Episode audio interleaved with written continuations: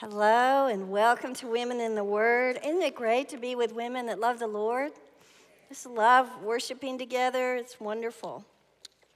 I'm Lynn Kitchens. I'm happy to be a part of this wonderful teaching team.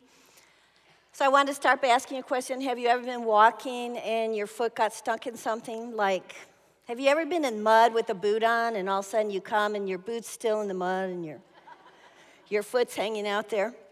I had some walking issues when I was a young girl when the blizzard of 1967 in Chicago hit my hometown area. And I want to show you some of these pictures of it. This is it. Okay, I want to tell you, 23 inches of snow fell. The snow fell for 29 hours without stopping. Snow drifts were as high as 15 feet. Listen to this. If you were having a baby, you were taken to the hospital in sleds, bulldozers, let's see what else, snow plows. Cars disappeared, recovered for days. Let's look at the next picture. My dad couldn't find his car when he was done with work, so he walked to his parents' house, and then the next day he walked to our house. So it was a long time before you found your car again. I remember taking my sled to the grocery store. That was the only way to get groceries and get them back to the house, doing that. Okay, we have another picture I'm going to show you. Now this shows that as a young girl, what was that like for us? A blast. No school, sledding, snowball fights. It was so much fun. So when I moved to Texas, I was grown up and I was teaching school in Arlington, and I was telling my class about this. And I said, you know, and we actually could sled off the roof of our house. And the kids were like, yeah. And I went to the teacher's lounge and told one of the teachers, hey, I'm telling him about my experience, and my kids don't believe me. And he said, well, it is hard to believe. So I want to show this next picture to prove my point. Now they know I was not lying. This is not my house, but this could have been my house, and this is what we did. If the drifts were big enough on the side of your house, you could make a sled. We would. We would go to the roof of our house, slide down. It was a wonderful time for us, for kids, if you were a child. I wanted to just finish by saying, here's how the blizzard started for me, and I have a point for this. My house was one block from the school. It starts snowing at 5 a.m. I walked to the school. We, at that time, would walk home for lunch, which was fun. So I walked home for lunch and remember thinking, this is a lot of snow. Got home, had lunch, go back to the school, and there's about 5 of us in the classroom, and all I can say is, I guess my mom never looked out the window. By the time I left school, the snow was above my knees, and I can remember feeling the fear and the helplessness, trying to walk and get back to my house, losing my shoe just about with every step I took, that helpless feeling. I want to talk about moving forward and walking today. I want to talk about moving forward in faith so that we're not stuck in the circumstances that are around us. Christ said there will be troubles, there will be hard things, but never does he want us to be stuck in them. That's what I want to look at. Moses is such a great person to look at in that. God's plan is for us to move forward in faith. Last week, I loved the lesson about Moses' life being interrupted by God. He was told, you've got to deliver 2 million Hebrews from Egypt. And Moses would definitely need to take steps of faith in order to accomplish that huge task that God had for him. And I'm happy to say he did just that. Moses is on the move. We can look at him and learn what steps of faith look like. Here's what they look like.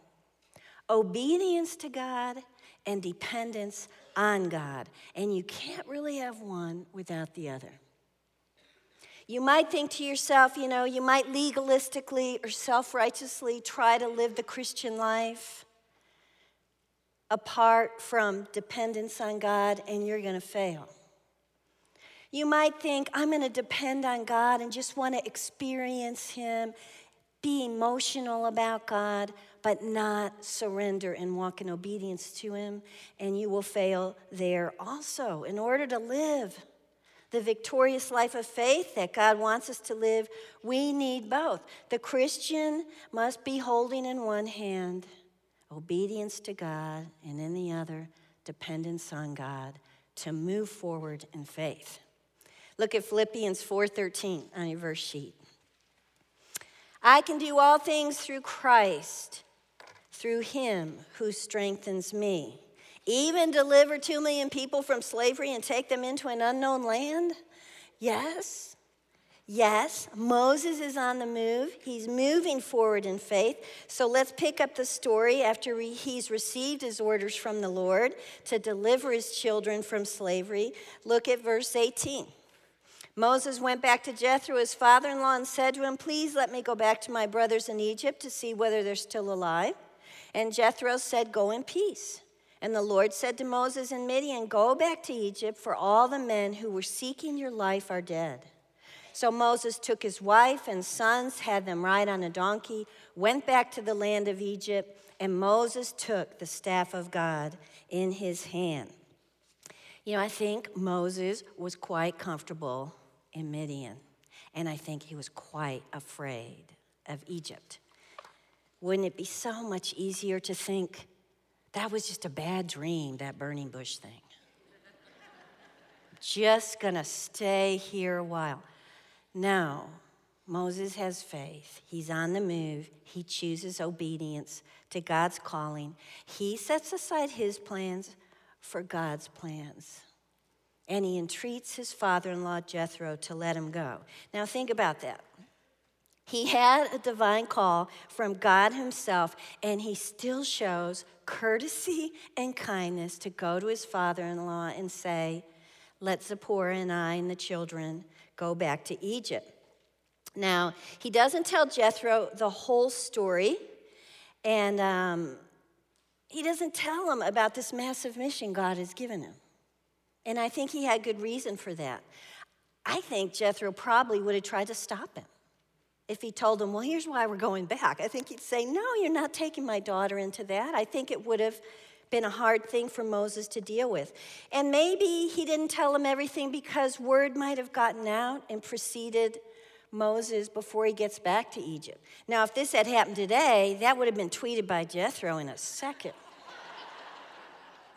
All of Egypt would have known. They would have taken Instagram of Moses leaving in the morning, going to Egypt.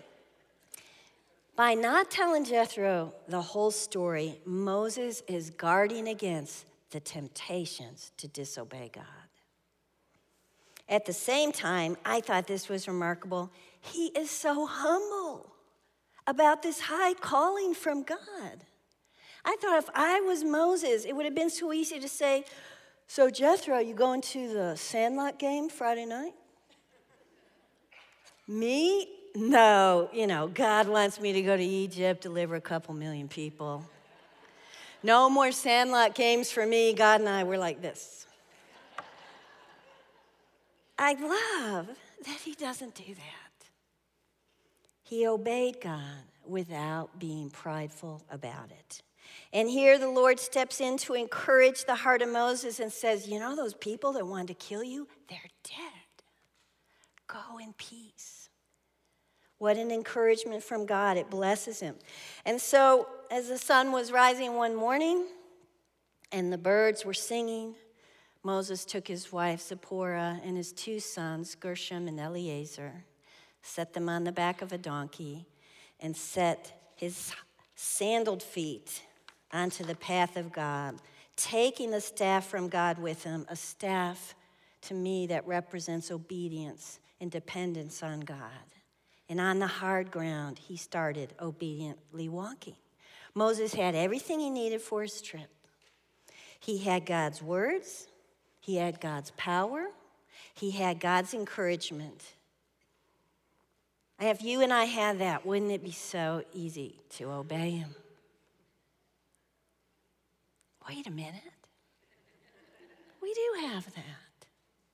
We have those things in our lives. He gives us his word. He provides his power. He encourages us along his path. So when we choose to disobey, I think maybe it's something else. I think we would rather stay in Midian where we have arranged our life instead of going somewhere where God has arranged our life.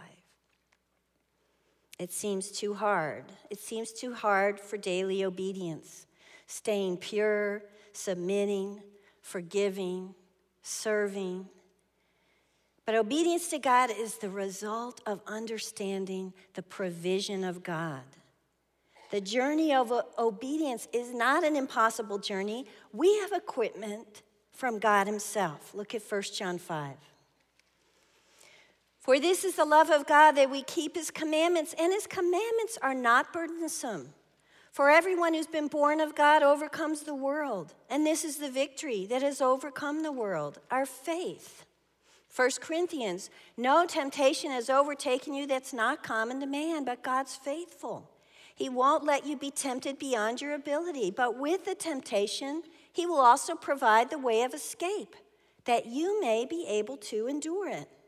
When we tell ourselves and remind ourselves of the truth that his commandments are not burdensome, that he has made plans for our victory through those provisions, we can choose to also set our foot on those hard paths and move forward in obedience.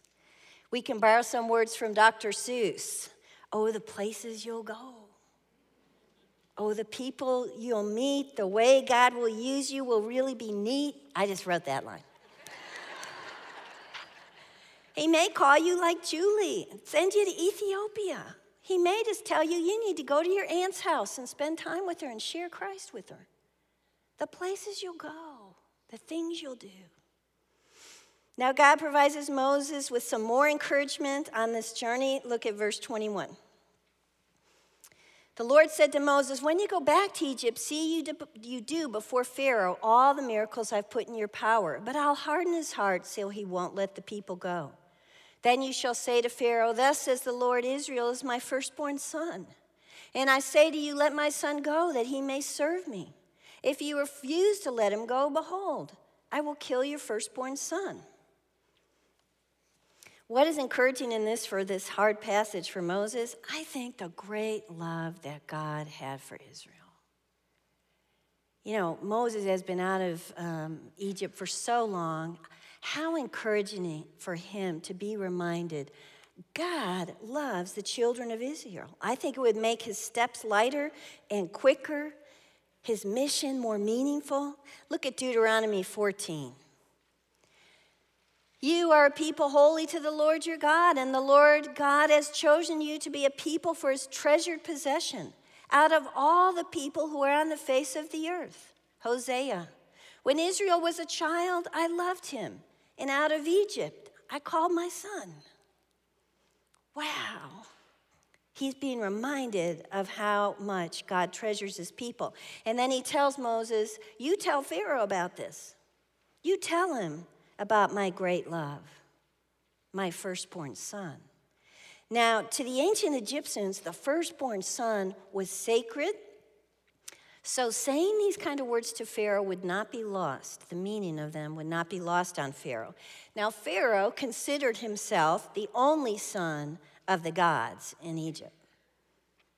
So to hear an entire nation saw themselves as the firstborn son of their God would have been an incredible, strange thought to him. It would mean that they were all declared privileged and preeminent. This would be an incredible thought for Moses as well, and an encouraging one. But now in that passage, we have the hard issue of God hardening the heart of Pharaoh. Does God override free will here? We're going to see in the story of Moses, God's will and man's will connecting. But we realize in verse 23, it was Pharaoh's choice to let the people go because they tell him, if you refuse, there will be judgment. God was certain that Pharaoh would refuse.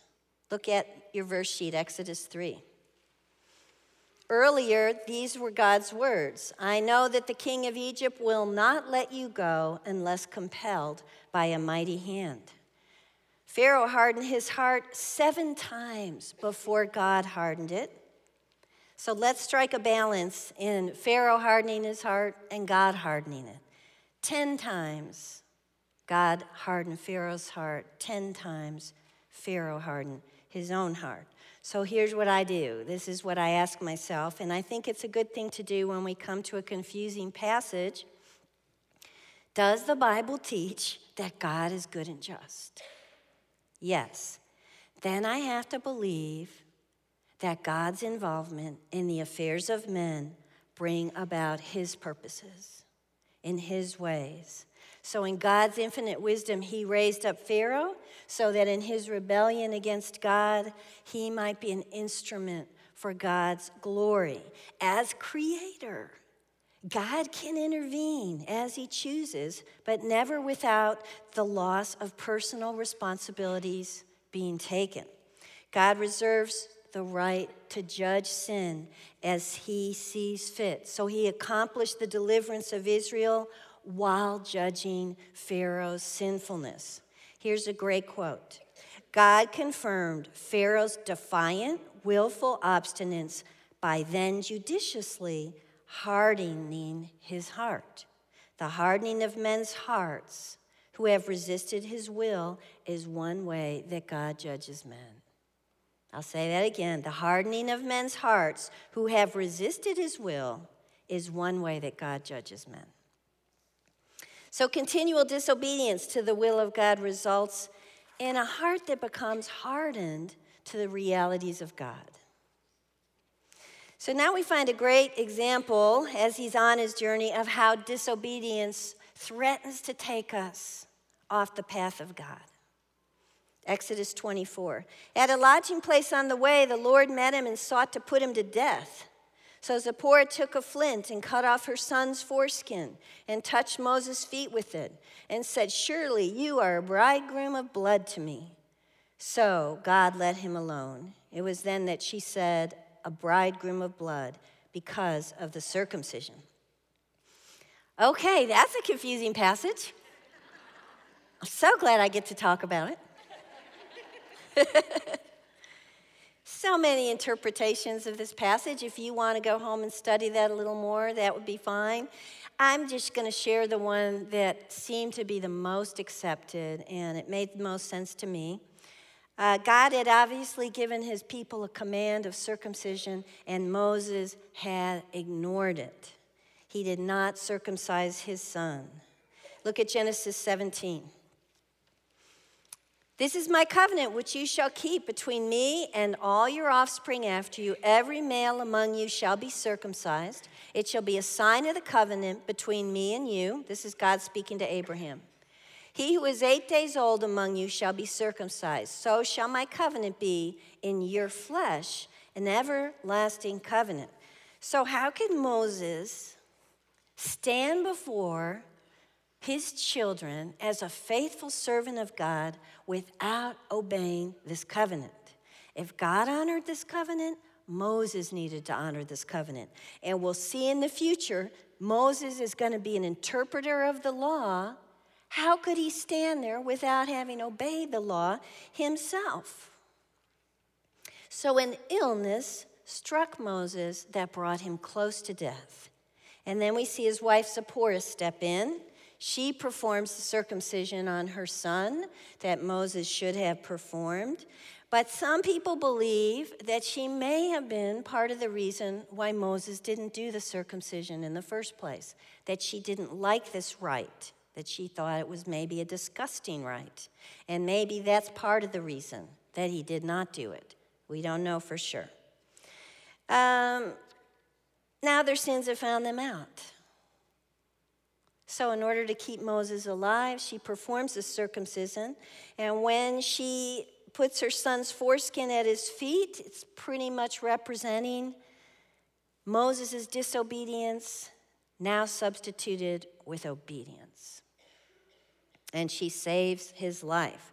Her words, "You're a bridegroom of blood to me," were probably words that described her disdain over the need to do this circumcision. This story shows us God would rather remove us from his plans than to use us with unconsecrated hearts and unsurrendered wills. To serve God well, the whole will must be surrendered to him in obedience. You know, I just thought it's so easy to kind of pick and choose where we want to obey God and where we want to obey self. And it's so easy, and I've done this, where we rationalize our sins. Oh, this is who I am, you know me. No big deal. No harm done. We can't be walking on a path of faith carrying a backpack of unconfessed sin. We can't do it. God doesn't allow it. Moses' sudden illness was a warning to him. He had to obey God fully to accomplish this mission. It seems at this point, everybody I read said that Moses sent Zipporah and her sons back to Jethro. Not sure why. Maybe they were having a little spat over all this.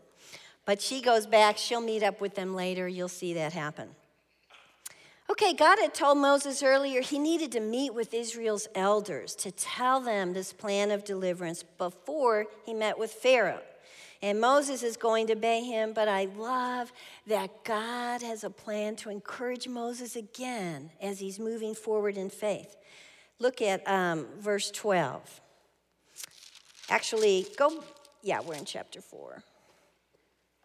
Go back to verse 12 in chapter 4. I want us to remind us of what he had told Moses. He said to Moses, "Go, I will be with your mouth and teach you what to speak." But Moses said, "Please send someone else." And the anger of the Lord was kindled and said, "Isn't there Aaron, your brother, the Levite? I know he can speak well. Behold, he's coming out to meet you. And when he sees you, he will be glad in his heart.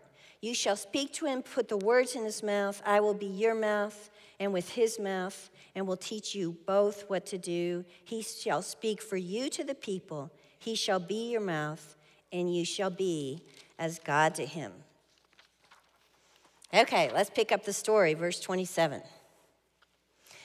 Then the Lord said to Aaron, "Go into the wilderness to meet Moses." So he went and met him at the mountain of God and kissed him. And Moses told Aaron all the words of the Lord which we had sent him to speak, and all the signs that he had commanded him to do. You know, this is just kind of thrown in there, and we're like, okay, wouldn't you have loved to have been hiding behind a cactus and watched this meeting? Two brothers who half a lifetime hadn't seen each other. Two brothers with this incredible mission before them. Don't you know that when they saw each other coming across the sand, they had these huge smiles, and they met each other? The very hand of God was pushing them together, so there was gladness in their hearts. They met on Mount Sinai, Mount Horeb, where Moses had seen the burning bush, which I'm sure he was pointing up all the time while he was telling this story. What a story! Moses had to tell Aaron. And I wonder, you know, as Moses was telling the story, you know how brothers can be. Aaron was going, "What? Really? No. What really happened?" No, I really think because God had told Aaron, "Go meet your brother," he knew whatever's going on, this is a big thing from God. I think he just listened and listened and couldn't even imagine. They were sitting on rocks next to each other. And Moses is telling him about the burning bush, a voice of God, the name of God, the command of God to release his people, and the miracles that Moses would perform. And then Moses would have leaned in and said, "Aaron, you are going to be the spokesperson." Wow. Wow, what a thing for Aaron to hear. He says, I'm going to hear from God, and then I'll tell them to you. He will be my mouth, and he will be your mouth, And Aaron is hearing the story about the visit from God, the deliverance, the part he'd play. And I just wonder if they cried together, if they laughed, if they joined hands in prayer and praises to heaven. I think when they stood up afterwards, they dusted off their robes and they went on their way rejoicing, because that's what happens when we obey. Rejoicing follows us. I think it was an incredible time.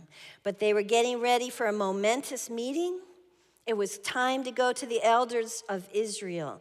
And remember earlier Moses' fears about that? Oh my gosh, they won't listen to me. They won't want to do what I say. Send someone else. He still obeyed God anyway. Look at verse 29.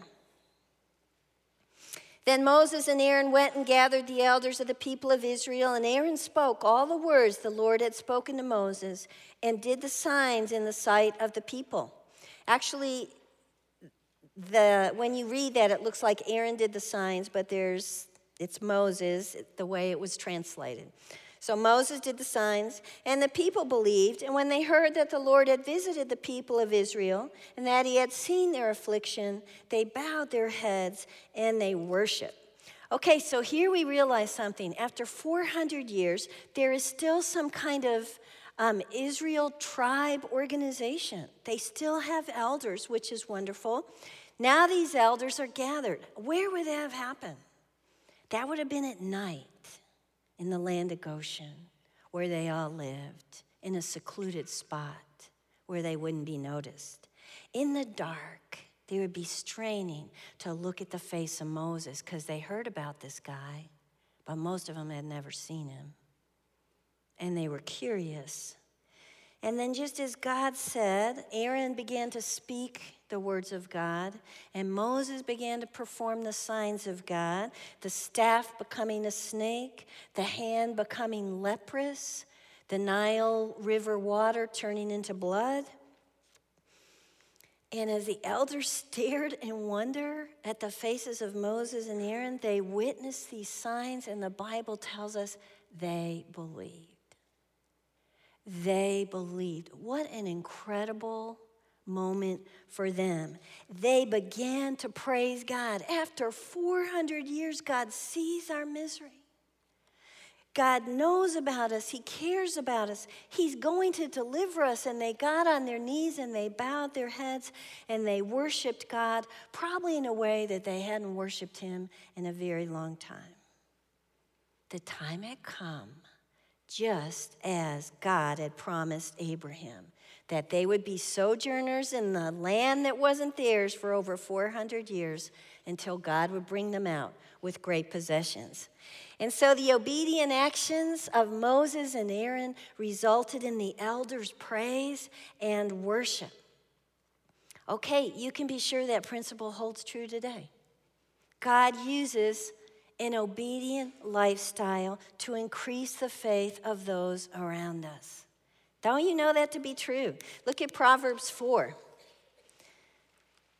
But the path of the righteous is like the light of dawn, which shines brighter and brighter until full day. An obedient path is a shining path for others to run to. Some of you have heard about Lee Strobel, who's written, I believe it's The Case for Christ, a great book about his journey to Christ. He was an atheist. He was an angry man. Now he's in ministry, and he's an author.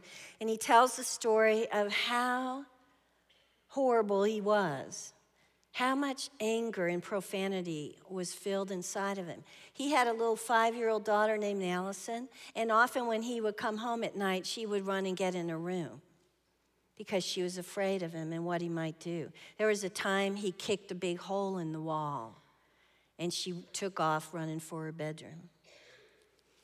Then he came to Christ. 5 months later, his daughter said to her mom, "Mom, I want God to do to me what he did to Daddy." She saw a shining path, a new person, someone walking in obedience. and she came to Christ because of him and God using him in her life.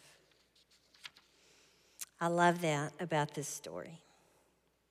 So once Moses and Aaron were accepted, okay, you're going to be our representatives of the nation of Israel, then the stage was set for their encounter with Pharaoh. Probably this is Amenhotep II. I know if you've seen the Charlton Heston movie, it was Ramses. So I'm just letting you know. Some people think it was Ramses. Some people think Amenhotep II, depending on the timing. This was going to take a lot of dependence on God. So we're moving now just from Moses holding the hand with obedience. He's really going to need to be depending on God as he stands before Pharaoh. Look at chapter 5, verse 1. Afterward, Moses and Aaron went and said to Pharaoh, "Thus says the Lord, the God of Israel, let my people go, that they may hold a feast to me in the wilderness." But Pharaoh said, "Who's the Lord that I should obey his voice and let Israel go? I don't know the Lord. Moreover, I won't let Israel go." And they said, "Well, the God of the Hebrews has met with us. Please let us go a 3 days' journey into the wilderness, that we may sacrifice to the Lord our God, lest he fall upon us with pestilence or the sword." But the king of Egypt said to them, "Why do you take the people away from their work? Get back to your burdens." And Pharaoh said, "Behold, the people of the land are now many, and you make them rest from their burdens." This is one dramatic scene. 2 men over 80 in their Hebrew robes walking in to stand before one of the greatest kings of the ancient East. They would have been standing near massive columns of red granite and limestone, probably in the inner court of a sumptuous palace, surrounded by courtiers, statesmen, soldiers, priests, and in the middle on a throne glaring at them would be the man who thought he was a god, whose title was the perfect God, whose will was indisputable. And here stands 2 Jewish men claiming the Hebrew God, the God of his slaves, wants his people to hold a feast in the wilderness. So their words, "Let my people go," hung in the air. Little did Pharaoh know how many times he was going to hear that phrase. Pharaoh responds as if he doesn't even know this God of the Hebrews, but he definitely would have known of him. But he responds this way in his arrogance, showing that he won't acknowledge him. And he definitely won't acknowledge that he has any authority over him, the great God of the Egyptians. So he responds in 3 ways. He repudiates the God of Israel as having no authority. He was uncaring that Israel could be punished by their God. He was concerned mostly for his own loss of labor productivity. In fact, he sees the whole thing as a ruse for these people to get out of work. So after Pharaoh's denial, what does Moses do? "Well, I tried," and he got up and he went back to Midian. No. No, he would return to Pharaoh again and again and again because it wasn't his job to make it happen. He knew and was depending on God to bring about Israel's deliverance. When the palace doors slammed in Moses and Aaron's faces, they could not slam the doors on their faith. So depending on God means you trust in his timing and his power to bring about his plan. We do his will even when doors are being shut in our lives, even when there's trials, unfairness, loss, disease.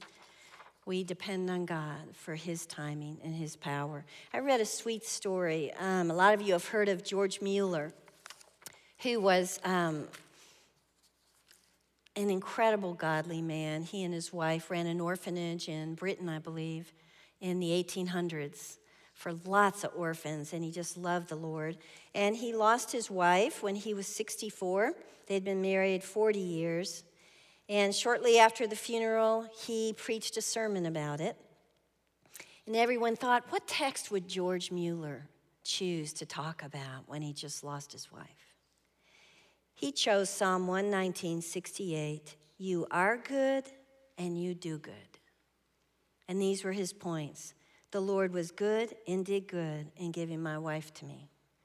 Number two, the Lord was good and did good in leaving her so long with me. Number three, the Lord was good and did good in taking her away from me. And under his third point, he said, this was how I prayed for her during her illness. Yes, my Father, the times of my darling wife are in your hands. You will do the very best thing for her and for me, whether life or death. If it can be, raise up my precious wife. You are able to do it, though she so ill.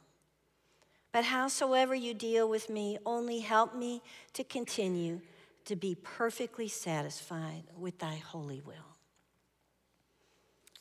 A beautiful picture of that, what it means to depend on God. So we read in this chapter what happened next. It's another picture of the hardness of Pharaoh's heart. That very same day, he increased the workload for the Hebrew slaves. The Egyptians used to gather the straw and give it to the Hebrews to build the bricks. Now they said, you guys go gather the straw and build just as many bricks as before. Well, Pharaoh calls the words of God lying words and says, you know, those people are idle, so let's just make them work harder. Let's make them do this. In their small homes, every night, the Hebrew slaves sitting around candles would be crying in anguish over this workload put on them. And it was to them like a sentence of doom. They were also being scattered all day long, all over, not being able to stay together, searching frantically to find straw. Now they were even more miserable than they were before, working twice as hard as they had been. It's time for the foreman to set a formal meeting with Pharaoh. Look at verse 14. And the foremen of the people of Israel, whom Pharaoh's taskmasters had set over them, were beaten and were asked, why haven't you done all your task of making bricks today and yesterday as in the past? Then the foremen of the people of Israel came and cried to Pharaoh, why do you treat us like this, your servants? No straw is given to your servants, yet they say to us, make bricks. And behold, your servants are beaten, but the fault is in your own people.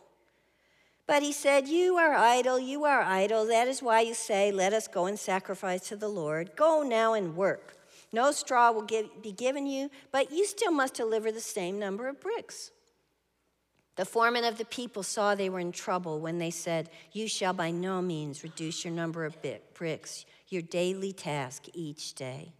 They met Moses and Aaron, who were waiting for them as they came out from Pharaoh. And they said to them, the Lord look on you and judge, because you have made us stink in the sight of Pharaoh and his servants, and you have put a sword in their hand to kill us.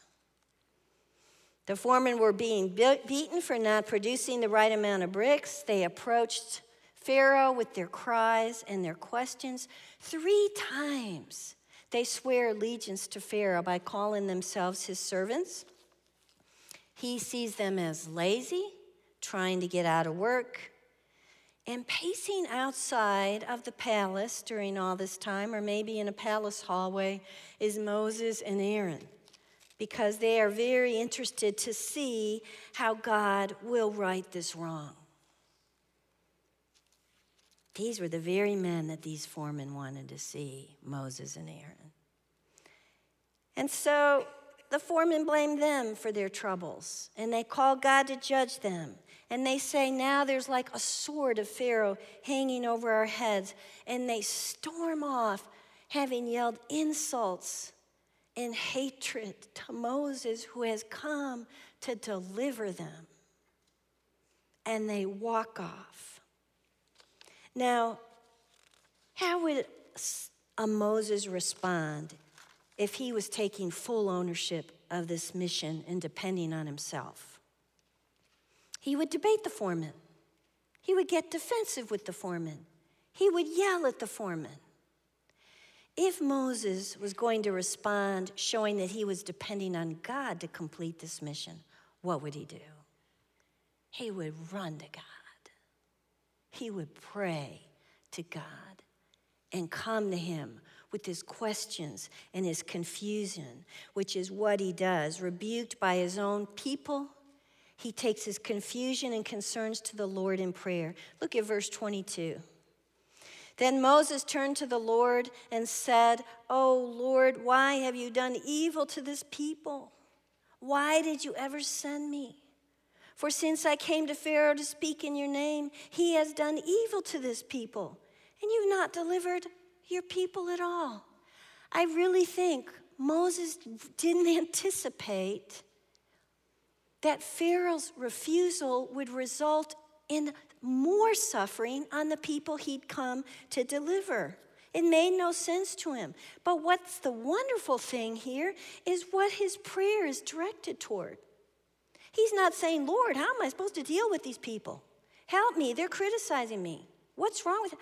He was totally concerned about the welfare of these people that just insulted him and walked out of the room.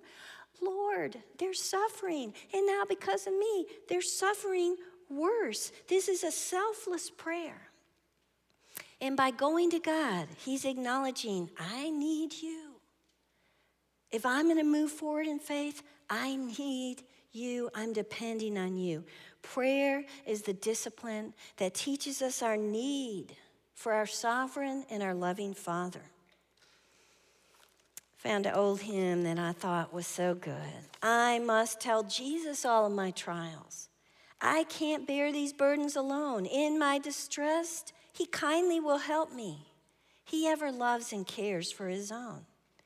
Tempted and tried, I need a great Savior, one who can help my burdens to bear. I must tell Jesus, he all my cares and my sorrows will share. I must tell Jesus. I must tell Jesus. I cannot bear these burdens alone. I must tell Jesus. Jesus can help me. Jesus alone.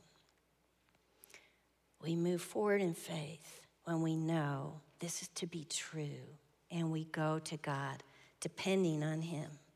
You know, Moses' path leading to Israel's deliverance will be a steep and a rocky path, but he's not walking alone. He's holding obedience.